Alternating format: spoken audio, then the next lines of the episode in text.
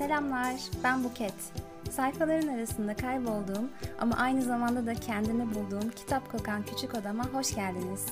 Bu podcast serisinde başımı kitaplara yaslayıp okuduklarımı sizinle paylaşıyor ve sesli düşünüyorum.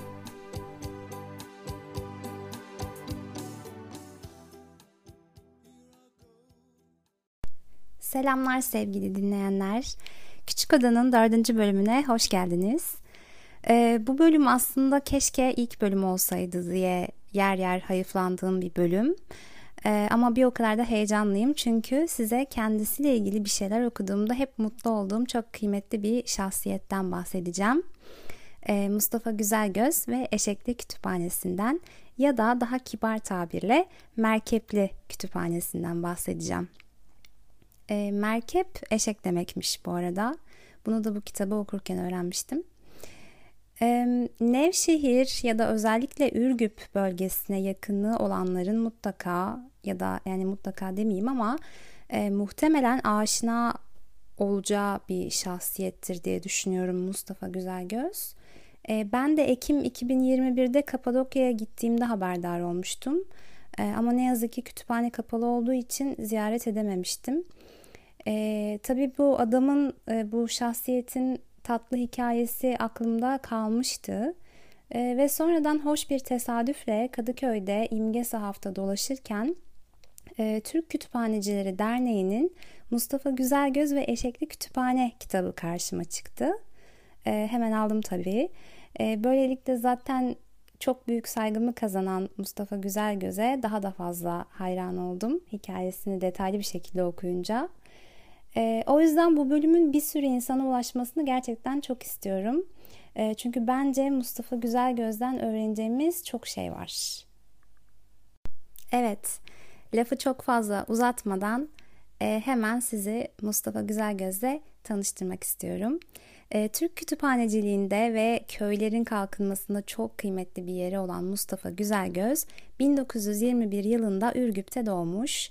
İlk ve ortaokulu Ürgüp'te bitirmiş. Sonra bir süre İstanbul'da Ticaret Bakanlığı'na bağlı Tiftik ve Yapağı İhracatçılar Birliği'nde depo memuru olarak çalışmış.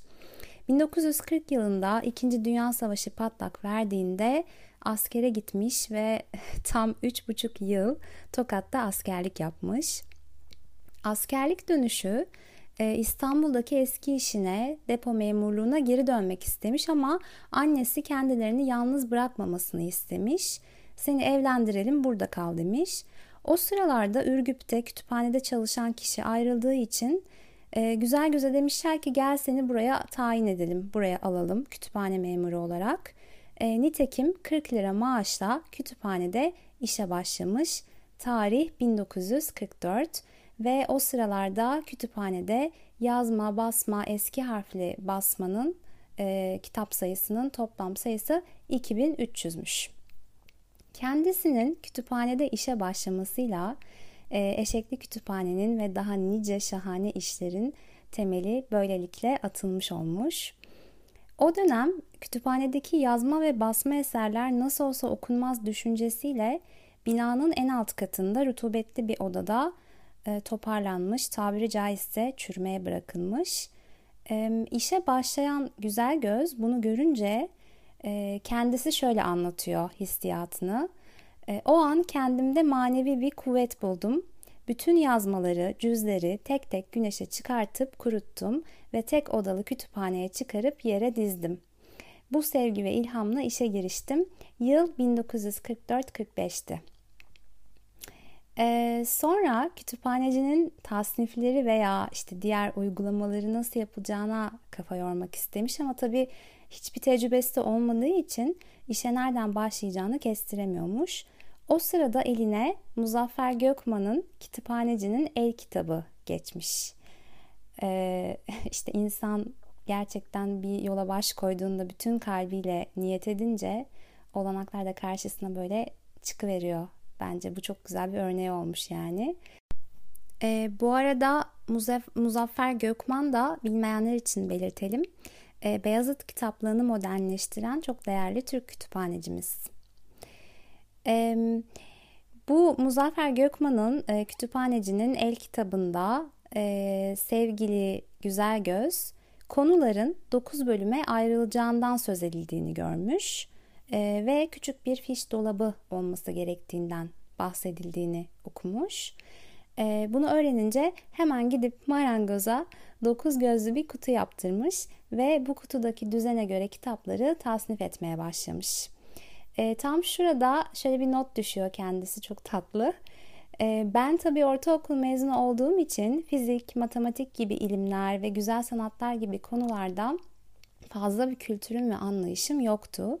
E, bana o sırada lisede okuyan rahmetli tarih profesörü Bekir Kütükoğlu kitapları konularına göre ayırmada yardımcı oluyordu. Kitapların konularına göre ayrımı bitince e, Güzel Göz kütüphanenin genişletilmesi için kafa yormaya başlamış. E, bu arada ileride anlatacağım birkaç anıdan da zaten e, anlayacaksınız. Mustafa Güzelgöz tuttuğunu koparan bir insan ve e, farklı sebeplerden dolayı hep ama yani kütüphanenin menfaati için e, çeşitli yerlerde böyle hani e, iki gözü iki çeşme ağlıyor. E, kütüphanenin genişletilmesi mevzusunda da böyle bir durum var. E, o dönemin Milli Eğitim Bakanı Tevfik İleri 1951 yılında Ürgüp'e geliyor. E, Mustafa Güzelgöz de kendisini kütüphaneye davet ediyor. E, kütüphaneyi gören Milli Eğitim Bakanı diyor ki yani tek göz odada kütüphane olmaz. E, bir yer kiralayın, bir yer bulun. E, ve bir yer aramaya başlıyorlar. İşte o sırada bir sürü maceralar yaşanıyor filan. İşte iki oda, iki depo, bir memur odası olarak bir kütüphane e, kuruyorlar bir yerde bir yer bulup. E, ama hiç kimse oraya taşınmasını istemiyor filan. E, neyse o sırada e, vali Kay- Kayseri valisi Ürgüp'e geliyor. Ee, ve Mustafa Güzelgöz valiye ağlıyor. İşte lütfen hani e, bu binada bu binada hani bir kütüphane oluşturulmasına izin verin vesaire diye. E, ağladığını görünce vali tabii e, bu çocuğun gözyaşları hatırına bu binaya dokunmayacaksınız. Burası e, istediği gibi işte kütüphane olacak diyor.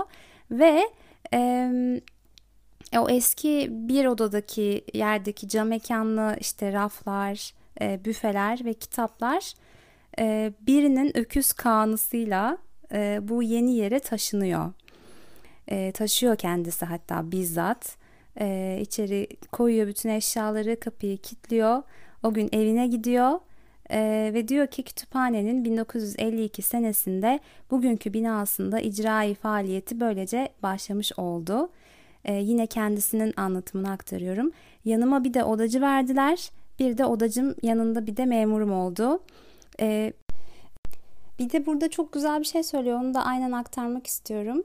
Ee, ben şuna inanıyordum daima ve daha o zamanlarda yerleşmişti kalbime. Kütüphanenin insanların kalkınmasında büyük rolü vardır. Ee, şimdi bu güçlü inancın kendisine nereden geldiğini sormuşlar kitabın bir bölümünde. Ee, o da diyor ki 1935 senesinde Ürgüp'te 25 köyde ilkokul tamamlanmıştı. Okuma yazma oranı %40-%50 civarındaydı. E, bu inancın bana esas gelişi de şöyledir diyerek Atatürk'ün işte hayatta en hakiki mürşit ilimdir sözünü örnek veriyor. E, kendisine göre yine ilimin bekçileri biz oluyorduk diyor. Neden? E, çünkü ilim kitaplarda toplanır. E, o kitaplar nereye gelir? Kütüphanelere. E, ve kendi kendine demiş ki neden biz bu gelen kitapları vatandaşı va, kitaplardan vatandaşı yararlandırmayalım? Neden okumasınlar? Ve yine aynen söylediği bir şeyi aktarmak istiyorum. Şu benim hayat tecrübemdir ki vatandaş hizmet eden insana değer veriyor. Hizmet etmeyene o değeri vermiyordu. E, şimdi bu vatandaşa hizmet meselesiyle ilgili çok tatlı bir anısı var gerçekten. Yani hani e, kendisinin kafa yapısını, düşünce yapısını, bakış açısını çok iyi anlatmak adına e, o anından da bahsetmek istiyorum. E, bir tane köyde selektör denilen bir buğday temizleyicisinin açılışına katılmışlar. Bu arada yani bildiğimiz selektör yazıyor kitapta da hani. buğday temizleyicisinin ismiymiş bu. Neyse bu açılışta işte e, veterinerlere, doktorlara, sağlık memurlarına sandalyeler verilmiş oturmaları için. İkramlar yapılmış, efendim buyurun efendimler falan filan havalarda uçuşuyor. E, demiş ki bana e, yani hani tanınmamış bu kütüphaneciye herhangi bir sandalye falan bir şey verilmedi. Bir arkadaşımla aynı sandalyeyi paylaştım. Orada diyor şunu düşündüm kendi kendime yani vatandaş tabii haklı bu kadar işte doktora, veterinere, sağlık memuruna e, saygı göstermekte. Neden? E, çünkü hani veteriner hayvanını iğneliyor, işte sağlık memuru kalkıp e, eşine, dostuna, çocuğuna bakmaya gelmiş. E, çeşitli hizmetler yapıyorlar. E, ben neden hani bu vatandaşıma hizmet etmeyeyim? yani bakış açısına bakar mısınız? Hani bana burada neden sandalye verilmiyor falan diye e, sinirlenmeyi ya da işte ne bileyim triplenmeyi bir kenara bırakın. Orada böyle bir e, düşünceye e, gark oluyor yani. Ve kendisinin bu sonra uzun yıllar devam edecek hizmet aşkı da burada başlamış oluyor. E, ve böylece yavaş yavaş e, Eşekli Kütüphane'nin kuruluşuna doğru geliyoruz, kuruluş hikayesine. E, bu hizmet etme fikrini benimsedikten sonra Mustafa Güzelgöz diyor ki ne yapmam gerektiğini çok iyi biliyordum. E, bu arada kendisinin eskiden e, köylerdeki bu halk evleri olurdu ya oradaki e, oralardaki başkanlık tecrübeleri de varmış. E, ve diyor ki başkanlık tecrübem olduğu için e, nasıl işlediğini mevzuların biliyordum. Köylerdeki bu halk odaları o dönem her köyde varmış. Kapandığı zaman oradaki kitaplar oraya buraya dağıtılmış. O da bu kitapları e, dağıttırmamış ve ortaokulun alt katında bir depoda toparlatmış. E, ve gittiği her köyde de işte bu halk evlerinin boş durduğunu gördüğü için aklında şu var her köyde o halk evini bir kütüphaneye dönüştürecek. Oralarda bir kütüphane açacak ama nasıl açacak? E, çünkü hani kütüphane açmak demek sadece bir yer bulmaktan ibaret değil tabi bunun işte demirbaş eşyası var, e, binayı alıp kendi e, üzerine mal etme durumu var. Her şeyden önce kitap meselesi var. E, o sırada da e, belediye başkanı Mustafa Paşa ile yine dönemin milletvekili arkadaşımız İbrahim Boz vardı diyor. Bu arada şunu da es geçmemek lazım. E, sosyal bir adam Mustafa Güzelgöz. İşte futbol oynamayı çok seviyor. Dediğim gibi o halk odalarında başkanlık yapmış. Dolayısıyla aslında bir çevresi yani bugün network dediğimiz konuya çok hakim. E, ve bu e, bu network'ten hakikaten çok faydalanıyor. Çok yararını görüyor. Yine burada da yine bu milletvekili arkadaşı aracılığıyla e, şöyle bir bilgi alıyor kendisinden. Bu kapanan köy odalarının 5380 sayılı kanunla köy tüzel kişiliğine mal olması gibi bir durum varmış. E, bu kanuna uyarak da buradan hareketle de o binaları kütüphane yapmak kaydıyla bir dernek kurmuş Mustafa Güzelgöz her köyde ve dernek kanalıyla binaları alıp kendilerine mal etmişler. E, bu tabii önemli bir aşama kütüphane kuruluşu için. E, bu aşamayı halledince diyor ki geriye kitap sağlamak kaldı. E, kitap sağlama mevzusu için de yine tabii network'ünü kullanıyor. E, kapı kapı dolaşmış, Türkiye'de ne kadar Ürgüplü varsa hepsinin adresini öğrenmeye başlamış Yine işte o futbol camiasından, işte halk evi başkanlığından dolayı bir çevresi var. Onu kullanmıştım diyor. Tanıdık tanımadık. Herkese bir mektup yazmış. Mektup o kadar tatlı ki e, kitaptan aynen okumak istiyorum size. E, sayın hemşerilerim, ben memleketimizde köylere kütüphane açma hamlesine giriştim. Elinizde okuduğunuz kitaplarınız varsa bize gönderin. Çünkü insan ölür, kitap kalır. Bir gün gelir sizin torununuzun torunu o kütüphaneye uğradığı zaman dedemin de kitabı varmış diye arar bulur, sizi yad eder. Tabi bu sevimli mektubun e, etkisi çok büyük olmuş. E, hemen kısa süre içinde postaneye böyle paket paket kitaplar gelmeye başlamış. Bunun üzerine Mustafa Güzelgöz ilk kütüphaneyi Karayın köyünde açmış. Bir de Kütüphane Koruma ve Geliştirme Derneği patlatmış üstüne. E, ve kısa süre sonra çevre köylerden kendisine talepler gelmeye başlamış. Hani bizim köyde de kütüphane kurar mısınız diye. E, kendisine gelen köylere diyormuş ki hani köyünüzde şey var mı, halk evi var mı? E, tamam o zaman hallederiz diye. Artık işler öyle bir noktaya gelmiş ki bir noktada e, kütüphane açmak için Ankara'ya gitmiş Mustafa Güzelgöz. Buralar gerçekten çok tatlı. Şimdi Ankara'da e, her zaman böyle saygıyla yad ediyor. O dönem e, Aziz Berker e, varmış genel müdür. E, ilk tepkisi burada e, çok hoş değil, çok beklediğimiz gibi değil ama sonraki süreçlerde Mustafa Güzelgöz'ün gerçekten e, önemli destekçilerinden bir tanesi olmuş. E, kendisiyle görüşüyor. Diyor ki işte efendim köylere kütüphane açmak istiyorum ben. E, o da on, kendisine cevaben aynen şunu söylemiş. Ya hani sen kafayı mı bozdun? Köyleri bırak, kasabalara kütüphane açamıyorum ben. Hani iyice şaşırmışsın sen deyip böyle hani iltifat etmek şöyle dursun. Dışarı çıkarmış kendisini kibarca kovalamış yani. Ve e, Mustafa Güzel Göz o kadar idealist ki yani o kadar kalbini vermiş ki bu işe. Çok ağrına gitmiş bu tavır ve oturup dışarıda e, hani kadro almak istiyor sadece daha fazla inisiyatifi olsun diye bu şeyi e, bu kütüphane dur olaylarını yaygınlaştırmak için sadece istediği şey bu. Böyle bir tepkiyle karşılaşınca kapının önünde ağlamaya başlıyor. Ay kıyamam. Eee Sonra o esnada başka bir çalışan e, kendisini ağlarken görüyor ve hani Aziz Berker, Berker soruyor niye ağlıyormuş diye. O da diyor ki hani efendim köylere kütüphaneler açmak için e, kadro istediği için ağlıyormuş. E, sonuç olarak kadrosunu veriyorlar. Ama diyorlar ki bir köye de 200 TL aylıklı bir memur çok değil mi? O da diyor ki ben hallederim siz oralara takılmayın. Ben halledeceğim o işi. E, Ürgüp'e geri geliyor Mustafa Güzelgöz. Memuruna diyor ki sana 200 TL vereceğim. E, sana yakın kaç tane köy var? 3 tane köy var. Bunların uzaklıkları ne kadar birbirine? İşte 1, 2, 3 kilometre. Sen bu köylere eşekle kitap götüreceksin. Eğer kabul edersen ben seni tayin ederim ee, ve bu iş yürür diyor. Böylece eşekli e, kütüphane teşkilatını kurmuş oluyor.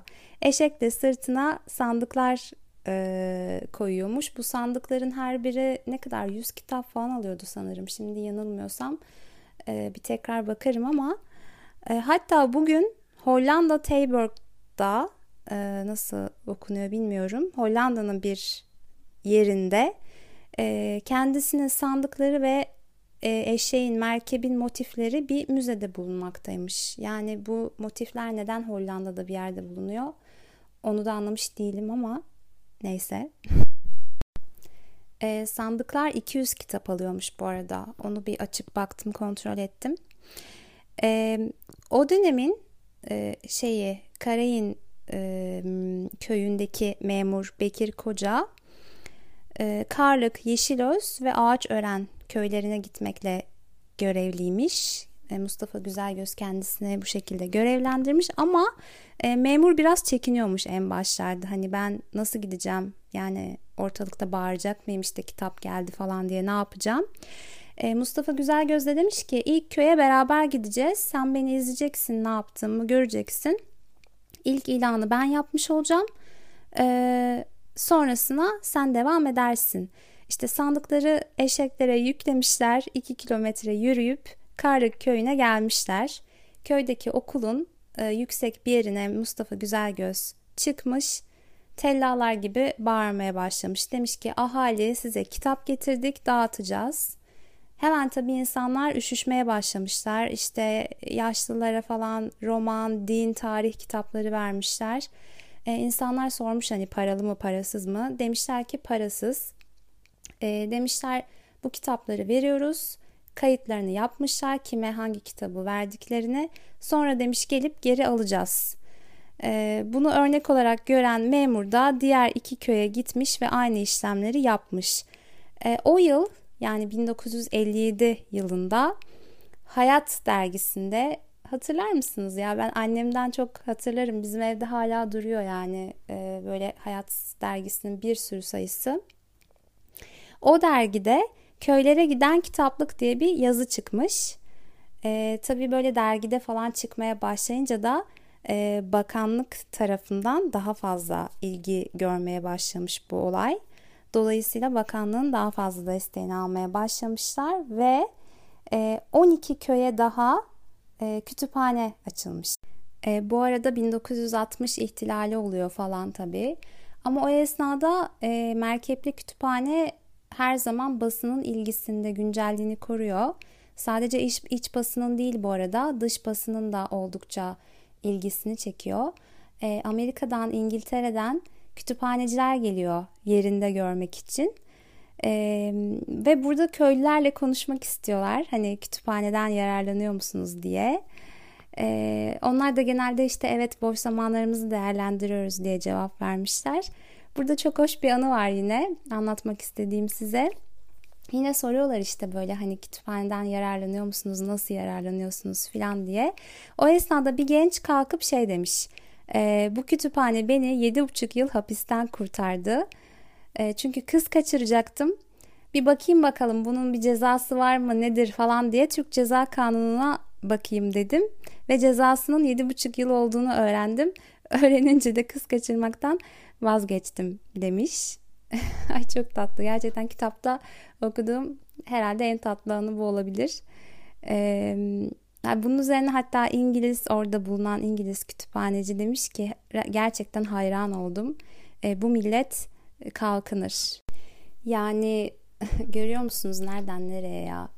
Ya okurken bunları inanılmaz böyle mutlu oldum. Hani böyle insanların gelmiş geçmiş olduğunu bilmek bildiğim için ama bir yandan da yani hayıflanmadan edemiyor insan hakikaten. Nereden nereye diye.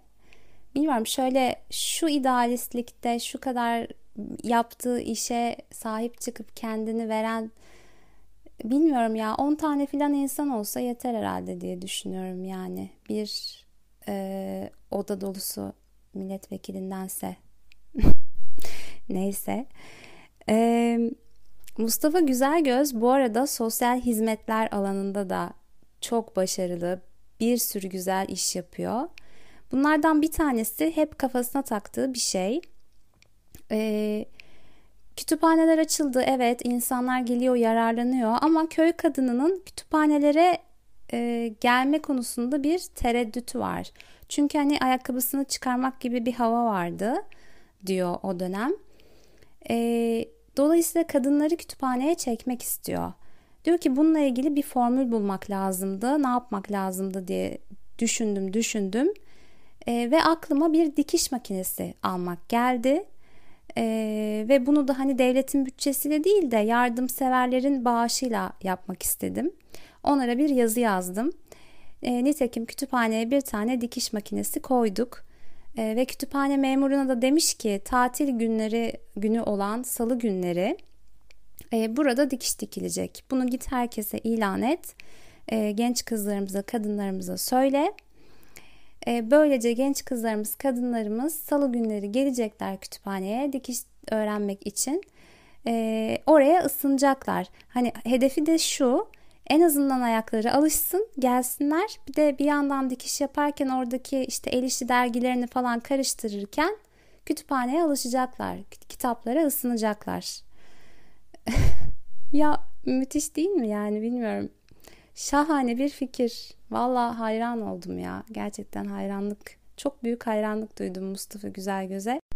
Hani böyle işte ilham veren listeler bilmem neler e, yayınlanır ya e, işte dönemin ilham veren işte şu şu ismi.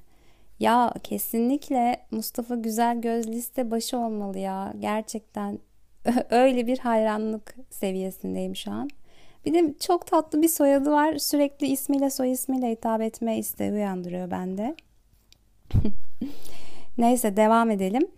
Ee, bu tabii ki başarılı, yaratıcı kişiliğinin e, bir de bir ödülle taçlanması durumu var. E, o dönem gerçekten hani e, şey yaptım, takdir ettim. e, örnek örnek olarak gösterilmesinden dolayı şeyi e, Devlet Planlama Teşkilatı'nı. Olay şöyle gelişmiş. Amerika'dan bütün dünya ülkelerine yaratıcı insanlarınızı bildirin diye bir yazı yollanmış. Daha sonra hani ödülün tam ismini İngilizce ismini de sizinle paylaşırım. Kendisinin aktarımı bu şekilde yani Mustafa Güzelgöz'ün. Bu yazı da Türkiye'de Devlet Planlama Teşkilatı'na gitmiş.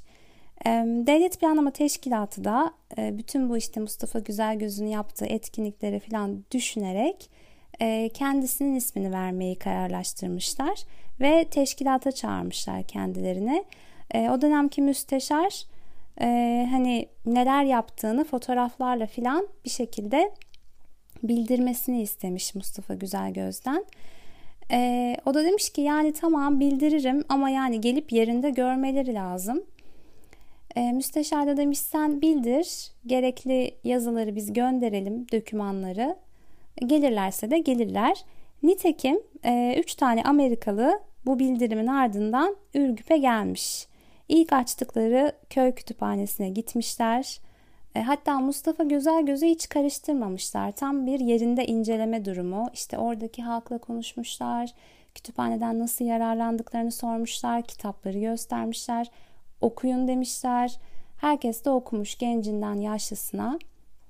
Ee, en sonunda demişler ki bu üç delege Amerika'dan gelen e, burada muazzam bir okuma ve kütüphane sistemi kurulmuş. E, biz gerekli incelemeleri yaptık raporumuzu yazdık deyip resimleri de çekip e, gitmişler. Neyse süreç e, devam ediyor. Nitekim sürecin sonunda e, elene elene dünya ülkeleri geriye 5 tane ülke kalıyor. Türkiye, İtalya, İspanya, Portekiz ve bir tanesinin adını unutmuş Mustafa Güzelgöz. Kitapta o yazmıyordu. E, sonuç olarak İtalyanların projesi şöyle bir projeymiş. Yani köprü altı çocuklarının okutmuş, yetiştirmiş, yüksek okullarına bitirmelerini sağlamışlar. Buna yönelik bir girişimmiş. E, dolayısıyla komisyon demiş ki birinciliği bunlara verelim. E, bunun üzerine komisyon başkanı, başkanının ilk sözü şöyle olmuş. E, benim onun oyum Türkiye'ye demiş. Çünkü eğer hani İtalya'nın yetiştirdiği çocuklara eşeklerle bu şekilde Türkiye'nin yaptığı gibi kitap götürülmüş olsaydı zaten ortada köprü altı çocukları olmazdı. Ee, Türkiye'deki girişim Türk köprü altı çocuğunun olmaması için çaba gösteren bir girişim. Dolayısıyla benim oyum Türkiye'ye demiş ve günün sonunda birinciliği Mustafa Güzelgöz'e vermişler. Ee, ve bir telefonla ödül aldığı kendisine bildirilmiş. Amerika'da dünya ülkeleri yaratıcılar birinciliğini almışsınız demişler. E, o dönem tabi televizyon yok. E, telefon görüşmesi radyodan duyuruluyormuş. E, ve radyo ilanından sonra yağmur gibi Ürgüp'e e, kitap okumaya başlamış. E, emekli olduğunda Mustafa Güzelgöz 12 e, tane kütüphane ve 85 bin cilt kitap teslim etmiş. Ay şahane ya gerçekten böyle sesli olarak söylerken tekrar bir etkilendim yani. Ee, Mustafa Güzelgöz'ün şahsiyetinden o kadar etkilendim ki eşekli kütüphane konseptini biraz e, kısa anlattım sanki. Ondan da böyle çok hızlı yine bir e, bahsetmek istiyorum. Aslında gezici kütüphane hizmetlerinin temelinin atıldığı sistem diyebiliriz e, merkepli kütüphane için. E, nitekim 1950'den sonra bu gezici kütüphane hizmetleri hızla gelişmeye başlamış. E, önce böyle hani bir tane eşekle başlanılan mevzu zamanla 5 e, eşek, 3 at ve 2 katırdan ibaret olmak üzere 10 adete yükselmiş ve bu 10 hayvanla beraber 36 köye kitap götürülmeye başlanılmış. Ee, sistem de şöyle aslına bakarsanız e, ilk hani bu memuruyla gittikleri köyde de bahsetmiştim ya. E, memur köye gidiyor, okulun bahçesine geliyor ya da işte muhtarın odası olabilir, köyün camisinin bahçesi olabilir. Köy halkının toparlanacağı, toplanabileceği yer gibi düşünün. Orada kitapların geldiğini ilan ediyor. Ee, kitabı alanlar kitaplarını getirsinler diyorlar. Yenisini alacak kişiler de kitap alabilirler diyorlar. E, böylece daha önce kitap almış kişiler kitaplarını iade ediyor. Yenisini almak istiyorlarsa alıyorlar. Memur bunları kayda geçiriyor. E, daha sonra 15 gün sonra tekrar köye gidiyor ve bu sistemi tekrarlıyor. Bu esnada aradığı bir kitap varsa herhangi bir kişinin özel bir kitap, bir isteği varsa 15 gün sonra tekrar köye geldiğinde memur bu kitabı da ilgili kişiye getiriyor. Ee, sistem bu şekilde yani. Ve dediğim gibi eşeklerin yani hayvanların kapasitesi de 100 bir tarafta 100 bir tarafta olacak şekilde 200 kitap diye yazılmış. Yani konu kitaplar ve kütüphane olunca ve bu kadar ilham veren bir hikaye olunca ben tabii anlatır da anlatırım ama yavaştan toparlamak istiyorum. Ee, son olarak Mustafa Güzelgöz'ün ne kadar böyle tuttuğunu koparan, ne kadar idealist bir e, kişi olduğuna henüz ikna olmadıysanız kesinlikle ikna olacağınız bir anı daha anlatmak istiyorum. E, şimdi aynı zamanda kendisi müze müdürlüğünde tedbiri memur olarak da e, görev yapmış. Ee, ve bu Ürgüp Müzesi'nin müze binasını kendisi yaptırmış. Bir gün kütüphanede oturuyormuş ve bir Fransız gelmiş. Koltuğunun altında da dört cilt kitap varmış. Şimdi e, kitapta tabii kitabın ismi yazıyor Fransızca ama asla telaffuz edemeyeceğim için söyleyemiyorum. E, bu kitaplarla yakından ilgileniyor Mustafa Güzelgöz çünkü kitaplarda bölgenin resimleri var. Ee, ve adamı görüyor hmm, kendisi.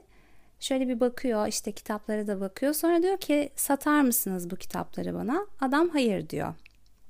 Ve adam bölgede e, bu Fransız adam bölgede dolaştığı süre boyunca da kendisiyle yakınlık kuruyor Mustafa Güzelgöz. Çünkü kafasına koymuş yani o kitabı kütüphaneye alması lazım.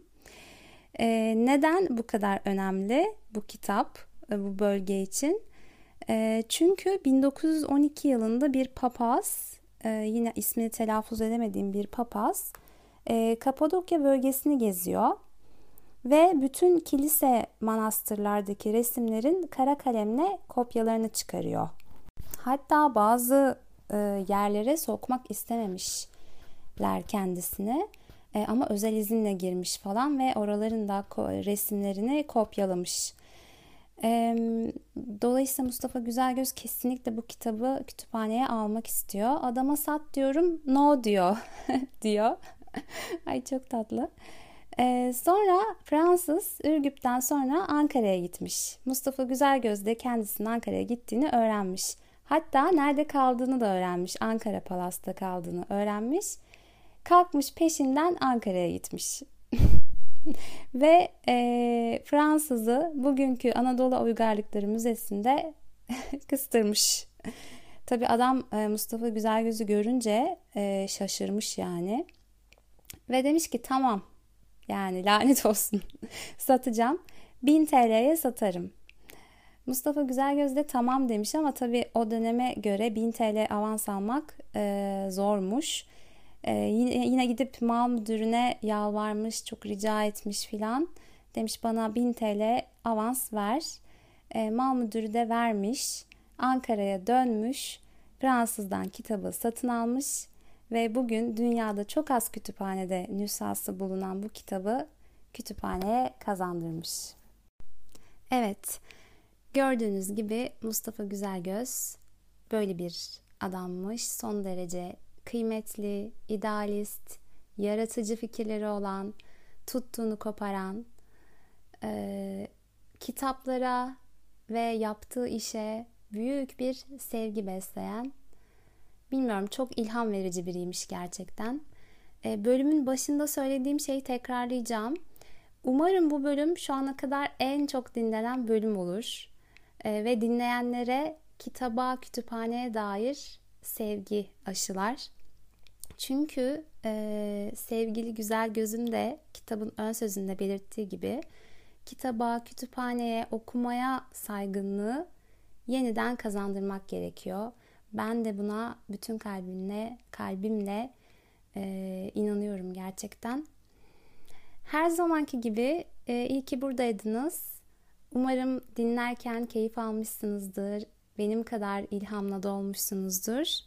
Bir sonraki bölümde yeni hikayelerle tekrar görüşmek üzere. Kendinize iyi bakın. Hoşçakalın.